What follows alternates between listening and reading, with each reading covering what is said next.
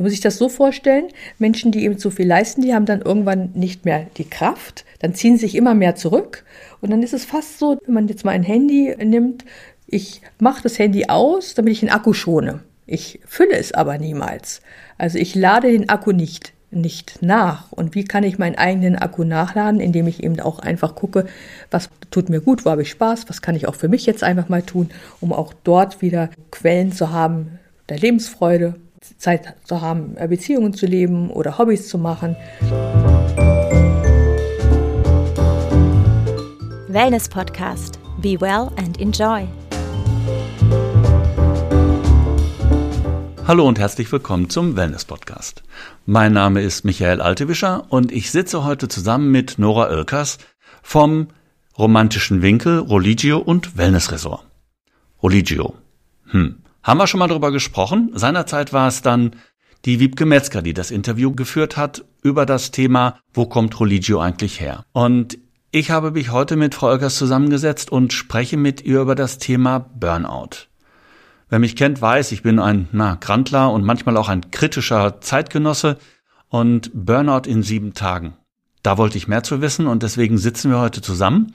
Hallo Frau Oelkers. Hallo Herr Altewischer, schön, dass Sie da sind. Oh ja, ich bin gerne hier. Frau Oelkers, Religio. Für alle die, die die erste Sendung noch nicht gehört haben, steht wofür? Ro steht für romantischer Winkel und dann der lateinische Begriff religare, religio. Das bedeutet, ihn wieder zurück zu verbinden zu sich, zu dem Nächsten und zu dem Sinn des Lebens. Mhm. Und Religio, so habe ich aus dem ersten Gespräch mitgenommen, schafft es, Burnout-Gefährdete bzw. Menschen, die in einem Burnout waren und dort im Moment nicht rausfinden, dass man innerhalb von einer Woche wieder in eine gewisse Normalität zurückkommt. Habe ich das richtig verstanden? Das ist in der Tat so, auch wenn da bestimmt viele da ein Fragezeichen haben, wie soll das gehen? Ja. Aber man kann das auf unserer Internetseite nachlesen. Da gibt es ganz, ganz viele Erfahrungsberichte von Menschen, wie, wie war der Zustand vorher, während des Aufenthaltes und was ist danach gewesen. Mhm. Jetzt ist das Thema Burnout, ja, ich sag mal, seit ungefähr zehn, fünfzehn Jahren in deutschen Landen angekommen und wir wissen eigentlich nicht so richtig, was es ist. Es äußert sich bei jedem etwas anders. Sie selber hatten auch eine Burnout-Erfahrung. Die hat sich wie geäußert? Also so ein Burnout, das baut sich ja auf Jahre auf. Das Aha. geht ja so ganz schleppend. Das ist ja nicht einfach plötzlich da, sondern also bei mir war es so, weil ich eine Perfektionistin war und sehr, sehr ungeduldig. Ungeduld war mein zweiter Name. Es war also wirklich, es musste alles sofort passieren und ich wollte es auch alles schaffen. Ich habe aus eigener Kraft halt die Dinge nach vorne gebracht, die Harten kommen im Garten, so nach dem Motto. Es war so, dass ich auch nicht unbedingt derjenige war, der mir hat helfen lassen, sondern ich musste das alles alleine lösen. Mhm. Genau. Und allen das Recht machen, ist natürlich auch so eine Sache. Bloß nicht anecken, allen Recht machen. Das war auch so ein Punkt, die Lasten von anderen Menschen zu tragen, ihnen zu helfen. Weil da habe ich mich natürlich auch super gefühlt bei. Ich helfe immer noch gerne jetzt Menschen, aber aus ganz anderen Motiven und mit einer gesunden Herzenshaltung. Wie haben sich die Motive aus Ihrer Wahrnehmung geändert? Jetzt ist es so, dass ich dieses Wort muss zum Beispiel, dieser Antreiber, ich muss noch das und das und das und das. Und es muss alles sofort erfolgen. Also ich achte auch ganz bewusst auf meine eigenen Bedürfnisse. Bei Religio, da steht ja auch Liebe deinen Nächsten wie dich selbst. Also das bedeutet, dass ich auch auf mich Acht gebe. Weil nur wenn ich auch auf mich Acht gebe, kann ich den anderen ja auch helfen. Mhm. Und von daher ist es auch wichtig, dass ich darauf achte, meinen Terminkalender, wenn ich mal merke, es wird jetzt zu viel, dass ich einfach gucke, was kann ich weglassen, was sind meine Bedürfnisse, wo kann ich meinen Akku wieder nachladen. Weil viele Menschen machen Folgendes im Burnout. Sie leisten, leisten, leisten, das habe ich auch gemacht. Ich habe mich über meine Leistung definiert. Bedeutet also, ich, ich mache das und da und kriege das super hin, fühle mich richtig großartig dabei. Ja. Das ist ja auch toll, das ist auch wichtig, dass wir auch, ähm, ja. das Bestätigung, und das brauchen wir auch. Aber sowas kann auch sehr ungesund sein, wenn es nicht im Verhältnis steht. Wenn ich da komplett immer über rote Ampeln fahre und mich komplett überfordere. Das ist ein schönes Bild, ja. Rote Ampeln ist ein sehr schönes Bild dafür. Ja, also wenn ich das mache, ist das auf jeden Fall auf die Dauer nicht machbar. Also gucke ich jetzt wirklich, was ist da wichtig, was möchte ich in dieser Woche machen, wo habe ich Zeiten auch für mich oder was tut mir gut. Man muss sich das so vorstellen, Menschen, die eben zu viel leisten, die haben dann irgendwann nicht mehr die Kraft, dann ziehen sich immer mehr zurück und dann ist es fast so, dass wenn man jetzt mal ein Handy nimmt, ich mache das Handy aus, damit ich den Akku schone. Ich fülle es aber niemals. Also ich lade den Akku nicht, nicht nach. Und wie kann ich meinen eigenen Akku nachladen, indem ich eben auch einfach gucke, was tut mir gut, wo habe ich Spaß, was kann ich auch für mich jetzt einfach mal tun, um auch dort wieder Quellen zu haben der Lebensfreude oder Zeit zu haben, Beziehungen zu leben oder Hobbys zu machen oder eben auch andere Dinge. Es ist ja bei jedem anders, was wer gerne macht. Bei mir ist es meine Frau, die mich schubst. Und sagt, komm, so. Jetzt komm mal aus diesem wunderschönen Hamsterrad raus. Die Innenbetrachtung ist Karriereleiter. Komm mal raus und du siehst, du läufst im Kreis. Genau. Und das ist sicherlich etwas, was ich dann auch verstanden habe. Ich muss mich mal rausnehmen, um dann Zeit für mich zu haben und liebe deinen Nächsten wie dich selbst. Das kann ich sehr gut nachvollziehen. Wenn wir jetzt über Burnout sprechen, wie gesagt, es ist nicht klar definiert, was es eigentlich ist. Es ist noch nicht mal als Krankheit anerkannt. Aktuell immer noch nicht. Wie kann ich der über Jahre hinweg, wie Sie es ja gerade auch beschrieben haben, ist ein schleichender Prozess. Wie kann ich denn aussteigen? Denn für mich bedeutet das, wenn ich das so lese im ersten Moment, ich kann zehn Jahre lang Blödsinn machen, ich kann mich permanent überfordern, ich kann meine Umwelt terrorisieren mit allem, was dazugehört, mit meinem Perfektionismus als Beispiel, um dann zu merken, oh, jetzt habe ich aber eine rote Grenze überschritten und jetzt gehe ich mal Fünf Tage ins Hotel und alles ist wieder gut, glaube ich nicht. Das kann ich mir vorstellen, dass Sie nicht glauben, weil es ja auch so ähm, ungewöhnlich ist, so einzigartig. Das ist aber in der Tat schon, dass wir das hier bei uns erleben. Weil einmal A, kommen die Gäste nur zu uns, wenn sie wirklich bereit sind, überhaupt was zu verändern. Aha. Weil der Leidensdruck muss ja erstmal da sein. Solange ja. ich immer noch irgendwo selbst so zurechtkomme, brauche ich ja nichts zu verändern. Klingt alles sehr bekannt, ja, danke. Ja, und von daher ist es so, wenn dann eben die Gäste wissen, jetzt möchte ich und muss, es kann nicht mehr so weitergehen, ich, jetzt ist es an der Zeit, ich will auch nicht mehr so weitermachen, ich brauche Hilfe und ich möchte wirklich Dinge verändern. Dann sind sie bei uns hier im Religio und Wellness Resort Romantischer Winkel genau richtig. Weil das ist schon mal eine ganz, ganz wichtige Sache, dass ich das selber eben möchte und weiß, ich brauche Hilfe. Jetzt gibt es einen, zwei Psychologen, wenn wir ehrlich sind, den Herbert Freudenberger und den Gail North. Die haben vor ein paar Jahren ein System entwickelt, der eine oder andere hat es vielleicht schon gesehen, sieht aus wie eine Tankuhr und oben ist, das, ist der Tank voll und unten ist der Tank leer und dann gibt es da so zwölf Stufen, die sie, ja ich sag mal, beispielhaft nennen. Kann ich immer zu Ihnen kommen und Burnout-Prävention machen oder komme ich zu Ihnen, nachdem ich den Burnout hatte, also quasi erstmal am Boden gelegen habe, um zu begreifen, dass ich tatsächlich was ändern muss? Das ist ganz unterschiedlich in der Tat. Das sind Religio-Gäste, die eben vielleicht auf Stufe vier sind oder fünf, aber es sind auch Menschen, die auch in Kliniken waren oder Psychotherapeuten hatten. Ähm, auch die kommen zu uns und auch dort erleben wir eben komplette Veränderung. Die äußert sich wie? Also das ist so, dass sie sehr viele Erkenntnisse gewonnen haben. Ich sage immer so Aha-Erlebnisse. Und dass sie sich entschieden haben, das, was sie verstanden haben, weil das gleich ins Herz gefallen ist, auch umzusetzen. Weil sie wissen, das mache ich jetzt nicht nochmal, mhm, das brauche ich klar, nicht mehr. Logo. Ich habe auf die Mütze bekommen, hat wehgetan, möchte ich nicht mehr. Ganz genau. Und es geht aber nur mit einer Erkenntnis. Es reicht nicht, dass ich das nur im Kopf habe und weiß, sondern es muss wirklich so, ha, so ein Schlüsselerlebnis sein. Das heißt, es reicht nicht, wenn von außen, ich sag mal, wie beim Nachhilfelehrer meiner Kinder, einstmals, dass ich sage, du kriegst jetzt Nachhilfe in welchem Fach auch immer. Und mein Kind hat gesagt, ja, ist doch schön, ist das Geld von dir. Ich mache das jetzt, zwar widerwillig, aber ich mache es, aber rechne eigentlich nicht mit Erfolg. Es muss also intrinsische Motivation sein, richtig? Ganz genau, das ist komplett richtig. Kann die Familie mich dabei unterstützen oder ist es tatsächlich was Eigenes, was ich für mich entdecken muss? Also das sollte jeder für sich selbst entdecken.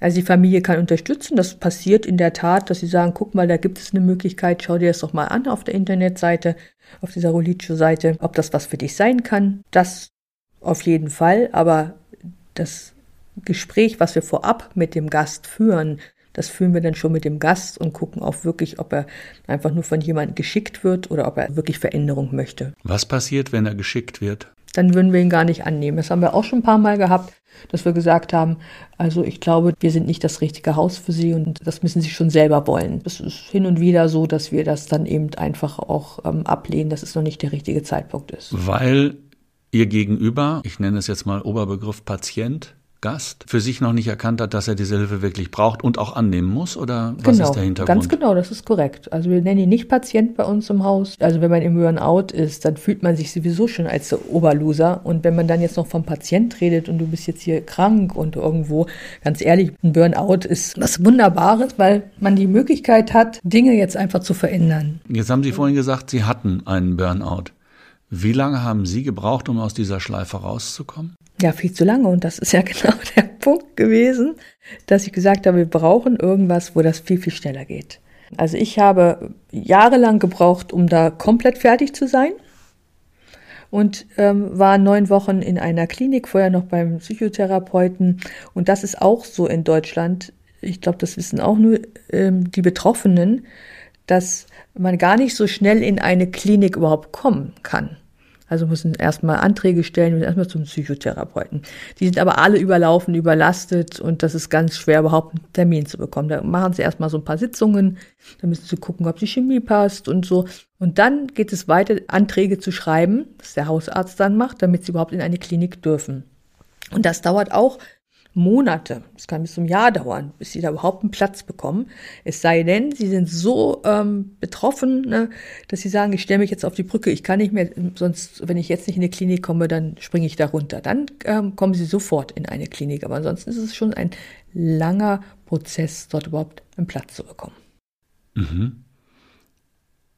Um dann jetzt für alle, die das, ich gehöre übrigens dazu, die das noch nicht durchgemacht haben, und ich suche es mir eigentlich auch nicht aus, wenn ich ehrlich sein soll, dann komme ich in diese Klinik, ich habe das jetzt wirklich geschafft, ich bin anderthalb Jahre vom Pontius nach Pilatus gelaufen, ich bin in der Klinik drin und dann passiert da was? Also es ist ja ganz unterschiedlich, wie dort gearbeitet wird. Es gibt unterschiedliche Therapieansätze. Oft wird so gearbeitet, dass man eben rückwärts schaut, was ist alles in deinem Leben passiert, was schlecht war oder was dich beeinträchtigt hat.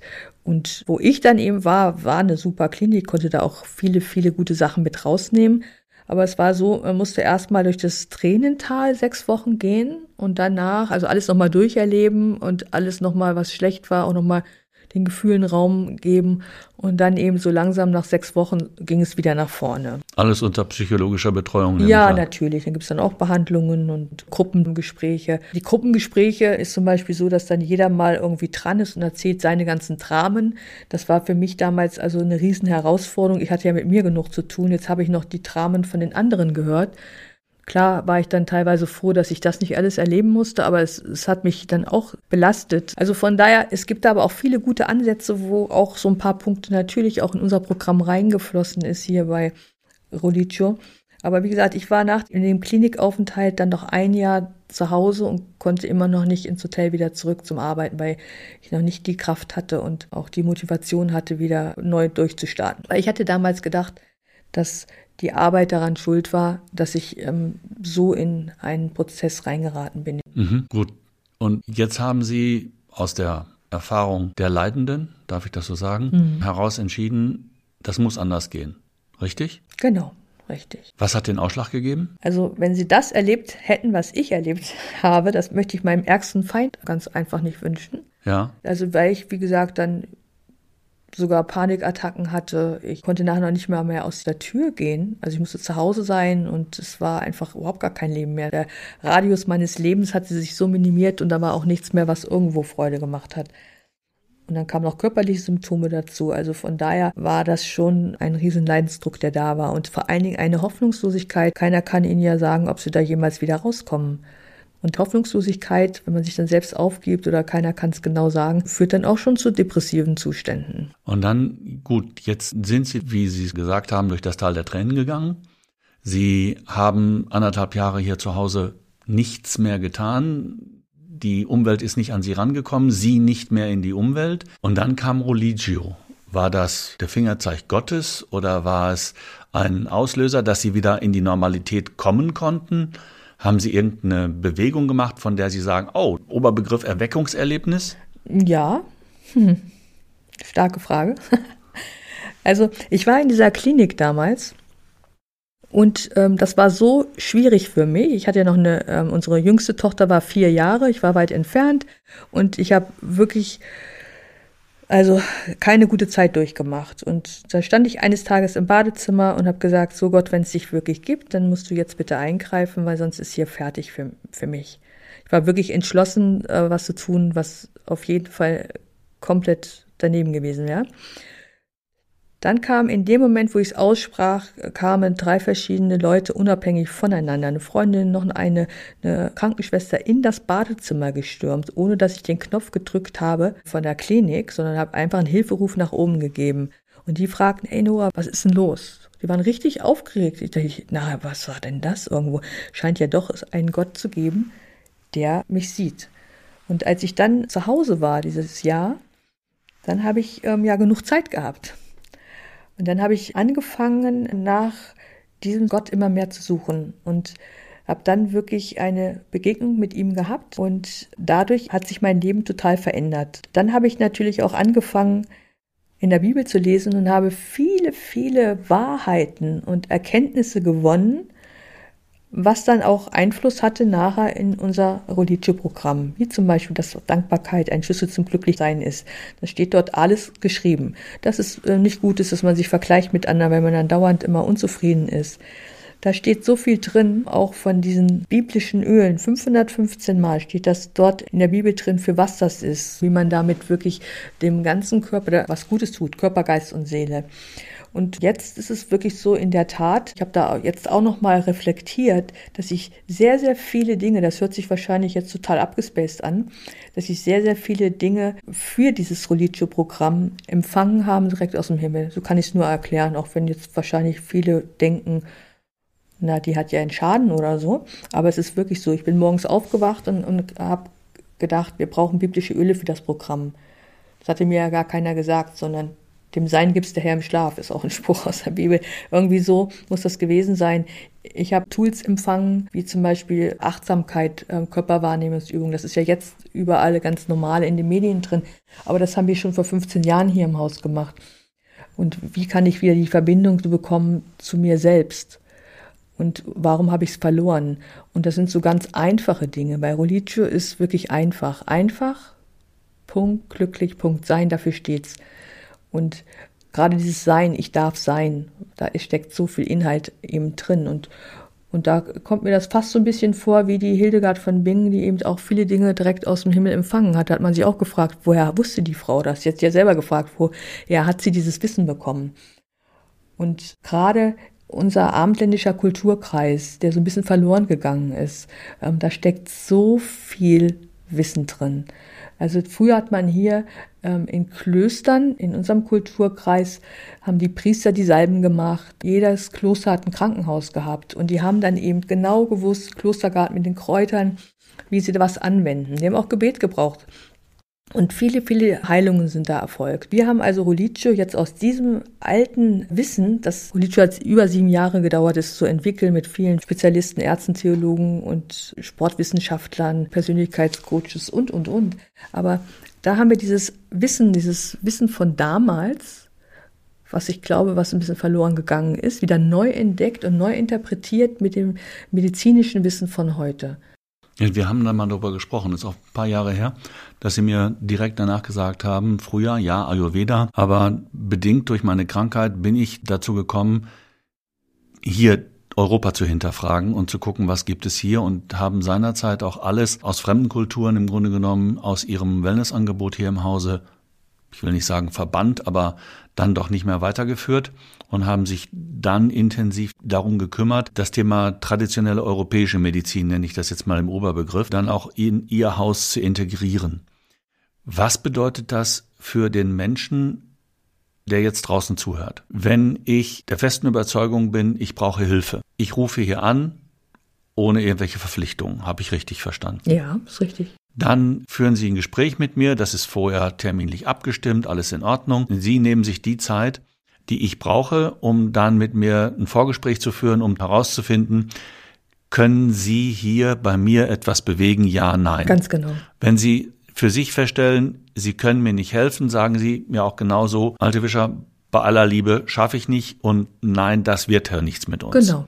Und in dem Moment, wo Sie aber das Gefühl haben, ja, es könnte klappen, was dann? Also nicht, wenn ich das Gefühl habe, also wenn der Mensch bereit ist, wirklich für diesen Veränderungsprozess, aber er entscheidet, wenn er das Gefühl hat, dass das das richtige Haus ist, ah, ja. dass das, das ähm, okay. was wir machen, genau für ihn gut ist, wo er sich auch, wo er merkt, oh, da fühle ich mich schon jetzt abgeholt bei dem Gespräch, dann ist es richtig, aber nicht wir entscheiden, sondern das macht derjenige dann schon selber. Mhm. Dann hat das Gespräch stattgefunden. Ich habe für mich festgestellt, das wäre was für mich als Gast. Und wie geht's dann weiter? Ja, dann kommt er dann zu uns und dann gibt es eben als erstes, das ist ganz, ganz wichtig, ein Anreiseritual, eine Zeremonie, weil wir wollen ja, dass er richtig ankommt und nicht mit seinem Gedanken noch, ach, was ist zu Hause, was machen jetzt meine Kinder oder was, was muss ich noch alles tun, sondern dass wir es eben schaffen, dass durch dieses äh, Ritual er eben wirklich erstmal ankommt und hier ist und sich freut, dass er da ist. Und dann gibt es eben das erste Religio-Kennenlerngespräch, was auch schon sehr, sehr wichtig ist, wo auch schon Ziele definiert werden. Was möchte er denn gerne, welches Wunder möchte er denn gerne erleben, wenn er wieder nach Hause fährt, so ungefähr. Jetzt ist der Gast, Frau Oelkers, in Ihrem Hause angekommen. Sie haben das Einführungsgespräch gemacht und ich stelle mir jetzt vor, nachdem, wie Sie es vorhin geschildert haben, dass der ganz tief auf dem Meeresgrund liegt. Mein Bild dafür.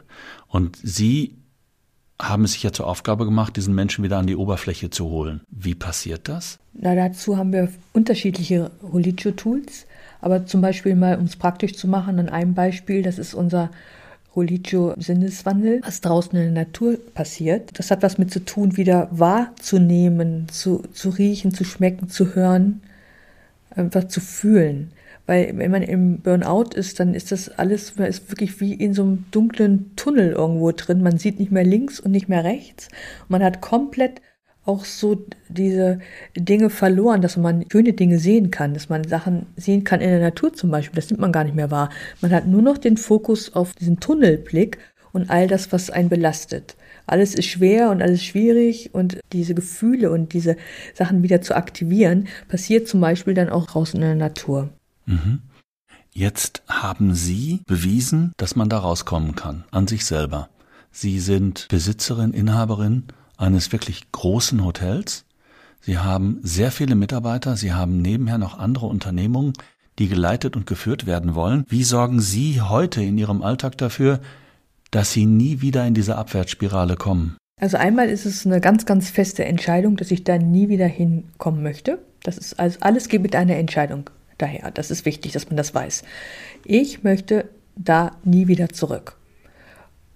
Und darum habe ich mich auch entschieden, wenn ich merke, das wird jetzt gerade alles zu viel, dass ich erstmal meinen Terminkalender ein bisschen lüfte, Sachen rauswerfe, gucke, wann muss das sein, kann das jemand anders übernehmen, dass ich wirklich einfach auch Freiräume habe für mich. Mhm. Dann als nächstes habe ich gelernt zu gucken, welche Bedürfnisse habe ich jetzt gerade, was würde mir jetzt in dem Moment gut tun. Das ist eine ganz, ganz wichtige Sache. Ist es vielleicht jetzt gerade, dass ich Nordic Walking machen möchte? Ist es irgendwo, dass ich mich mit Freunden oder mit der Familie treffen möchte, schön koche oder irgendetwas? Das ist wichtig, wieder den Bezug, den ich gefunden habe, zu mir selber, zu dem, was mir hilft, um einfach wieder ja, einen Ausgleich auch zu haben. Und was natürlich bei mir auch ganz, ganz wichtig ist, ich habe ähm, jeden Morgen, bevor ich überhaupt in den Tag starte, das ist so ein Ritual, da lese ich einfach morgens im Handbuch des Lebens. Da sind so viele Weisheiten drin, da kann man so viel lesen, das gibt auch Kraft. Das ist unglaublich, kann ich jedem einfach nur mal empfehlen. Das ist wie Vitamin A bis Z irgendwo, man liest das Wort Gottes, die Bibel und irgendwo läuft der Tag anders. Das ist erstaunlich. Und dann habe ich eben, wie gesagt, so eine persönliche Audienz zu meinem himmlischen Vater, wo ich ein paar Dinge schon mal so für den Tag auch durchspreche. Und genauso entlasse ich den Tag auch abends, dass ich einfach sage, so, das war das und das und, und gebe es irgendwie ab, um besser zu schlafen. Ja, das ist so das, was ich mache. Ich frage auch ganz oft Gäste und sage, was ist denn eigentlich für Sie Urlaub? Und dann sagt der eine, oh, für mich ist Urlaub also einfach Cappuccino am Straßencafé trinken oder einmal ein Buch zu lesen oder mal in den Wald zu gehen. Und wie viel Urlaub haben Sie, ist dann die nächste Frage. Naja, vielleicht so sechs Wochen. Okay, wir haben aber dreihundertfünfundsechzig Tage. Das bedeutet, wäre es denn möglich, dass Sie einmal im Monat auch sich an einen Straßenkaffee setzen und einen Cappuccino trinken? Dann haben Sie ja ein Stückchen Urlaub auch in dem Alltag. Wäre es möglich, auch mal sich irgendwo die Zeit zu nehmen und ein Buch zu lesen oder in den Wald zu gehen?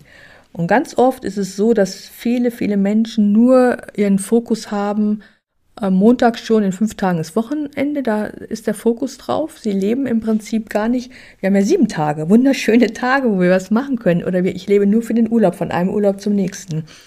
Und das sind eben auch alles so kleine Religio-Tipps, die so zum Nachdenken quasi anregen und wo viele Gäste da irgendwo, je nachdem, wo wer steht, wer was braucht, eben auch viele Dinge so auch schon mitnehmen können. Mhm. Wie unterstützen Sie als Unternehmerin Ihre Mitarbeiter, damit diese nicht in dieses Ausgebranntsein rutschen? Also bei uns ist es so, dass wir also einmal machen wir Religio-Schulungen im Haus. Religio ist ein Lebensstil und ein Lifestyle, also ein Lebenskonzept, ein Lebensstil. Und das leben wir natürlich auch vor, dass wir dafür sorgen, dass unsere Mitarbeiter pünktlich nach Hause gehen. So nach dem Motto, ich muss doch noch da bleiben und das noch und da. Auch die Führungskräfte müssen gute Vorbilder sein, dass sie dann eben letztendlich auch schon dann nach Hause gehen. Weil jeder fühlt sich nicht wohl, wenn der noch da ist und ich bin noch im, ne? Also ich gehe schon vorher, bevor der jetzt geht. Ähm, genauso ist es wichtig, auch im Urlaub oder am freien Tagen, dass die Mitarbeiter nicht gestört werden. Dass wir sehr, sehr wertschätzend miteinander umgehen. Wir haben ein Leitbild. Da steht zum Beispiel drin, behandle jeden so, wie du gerne selbst behandelt werden möchtest. Das ist also auch so ein Spruch aus dem Buch des Lebens. Und das machen wir dann auch ganz praktisch in den Schulungen, gerade wenn jetzt neue Mitarbeiter zu uns kommen, wo das, also oft ist es ja so diese Ellbogenmentalität, die wir hier bei uns in unserem Land ja doch auch oftmals sehen.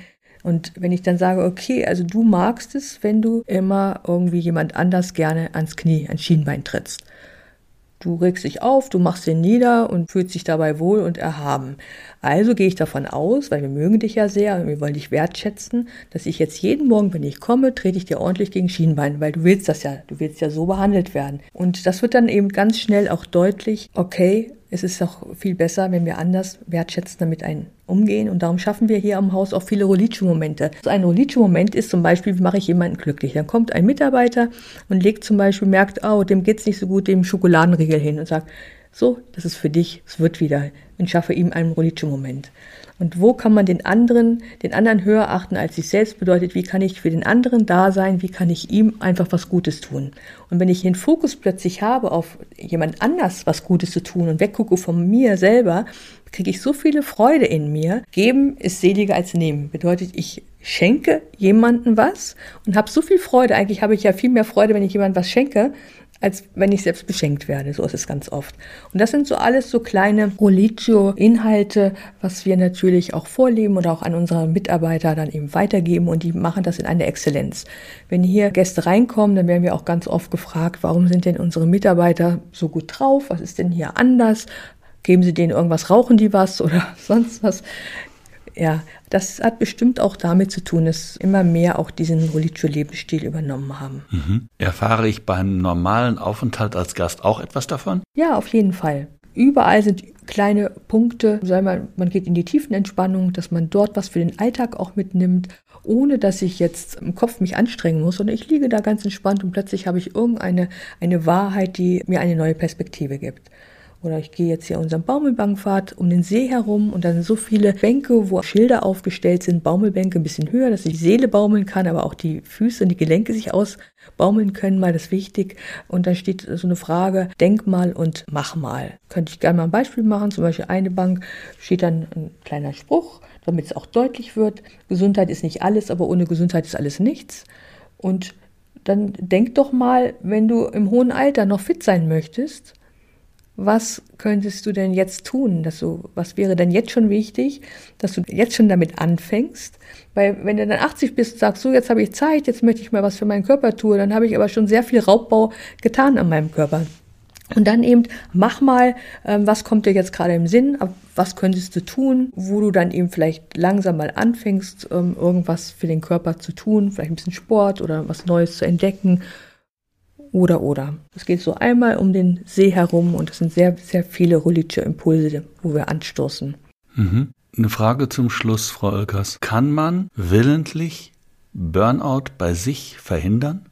Ja, natürlich, wenn man von vornherein sich nicht so treiben lässt, dass man von vornherein eben einen anderen Lebensstil hat, dass man eben nicht immer ständig auf der Überholspur ist, dass man auch auf sich achtet, auf seine Bedürfnisse, aber auch auf die Bedürfnisse von den anderen. Weil ganz ehrlich, ganz viel Schwierigkeiten kommen ja über Beziehungen auch in unser Leben. Wenn ich mit dem anderen nicht richtig umgehe oder wenn ich in der Ehe im Prinzip Verhaltensweisen habe, wo ich dauernd Streitpunkte habe, da kann ich dann sonst was machen. Ich hatte mal so einen Wellness-Coach hier bei uns im Haus, einen namenhaften. Der hat ganz viel Sport getrieben, der hat sich gesund ernährt, der ist zweimal im Jahr, der sich beim Arzt checken lassen, Organe und allem, alles richtig top, also vorbildlich. Aber dann äh, ist die Ehe auseinandergegangen. Der ganze Betrieb ist auseinandergegangen, die Kinder haben drunter gelitten und letztendlich ist er ins Krankenhaus gekommen. Galle wurde ihm entfernt, Gallenstein und alles Mögliche, wo er so richtig Verbitterung in sich hatte. Und wenn ich von vornherein auch so ein bisschen gucke, wie gehe ich mit dem anderen um, liebe den Nächsten wie ich selbst, dass ich auch schaue, wir sind unterschiedlich. Der eine hat diese Stärken und aber auch vielleicht nicht so Stärken und der andere die. Wenn ich das schaue, dass ich sage, okay, nicht jeder denkt so wie ich, nicht jeder muss das so machen, wie ich jetzt bin. Wenn ich das erkenne und mich da mal ein bisschen mit auseinandersetze, und versuche, gute Beziehungen auch zu pflegen, dann habe ich auf jeden Fall schon mal viel weniger Stress in meinem Leben. Es ist nicht, Burnout kommt nicht immer nur von der Arbeit. Das war ja das, was ich so früher gedacht habe. Die Arbeit ist schuld. Das ist überhaupt gar nicht wahr. Hast du eine sinnvolle Arbeit, die dir Freude macht, die gibt ja Kraft. Das ist ja was Gutes. Man muss eben darauf achten, dass man eben nicht dauernd über die rote Ampel ständig fährt. Das ist so was ich dazu beitragen könnte. Ich, ich könnte sicherlich jetzt hier noch stundenlang sprechen, aber das ähm, überzieht ja, glaube ich, jetzt auch den Rahmen. Das glaube ich nicht, aber gleichwohl war es ein schönes Schlusswort. Frau Oelkers, ganz herzlichen Dank für das interessante Gespräch. Auch ich bin wieder ein Stückchen schlauer geworden, wie in allen Gesprächen in diesen Podcast-Folgen. Und für alle, die Fragen haben, ich glaube, sie sind übers Internet problemlos zu erreichen. Und für alle, die dies nachlesen wollen, wir haben ja auch unterhalb unseres Podcasts mal die wunderschönen Ausführungen auch schriftlich hinterlegt. Dann sollten die Informationen schnell fließen. Vielen herzlichen Dank fürs Zuhören und Ihnen einen guten Tag. Vielen Dank, Herr Altewischer. Das war schon wieder eine Folge des Wellness-Podcast Be Well and Enjoy. Wenn es Ihnen gefallen hat, freuen wir uns über eine positive Bewertung. Die nächste Episode wartet am Donnerstag auf Sie. Abonnieren Sie doch einfach unseren Podcast und verpassen Sie so keine Folge mehr.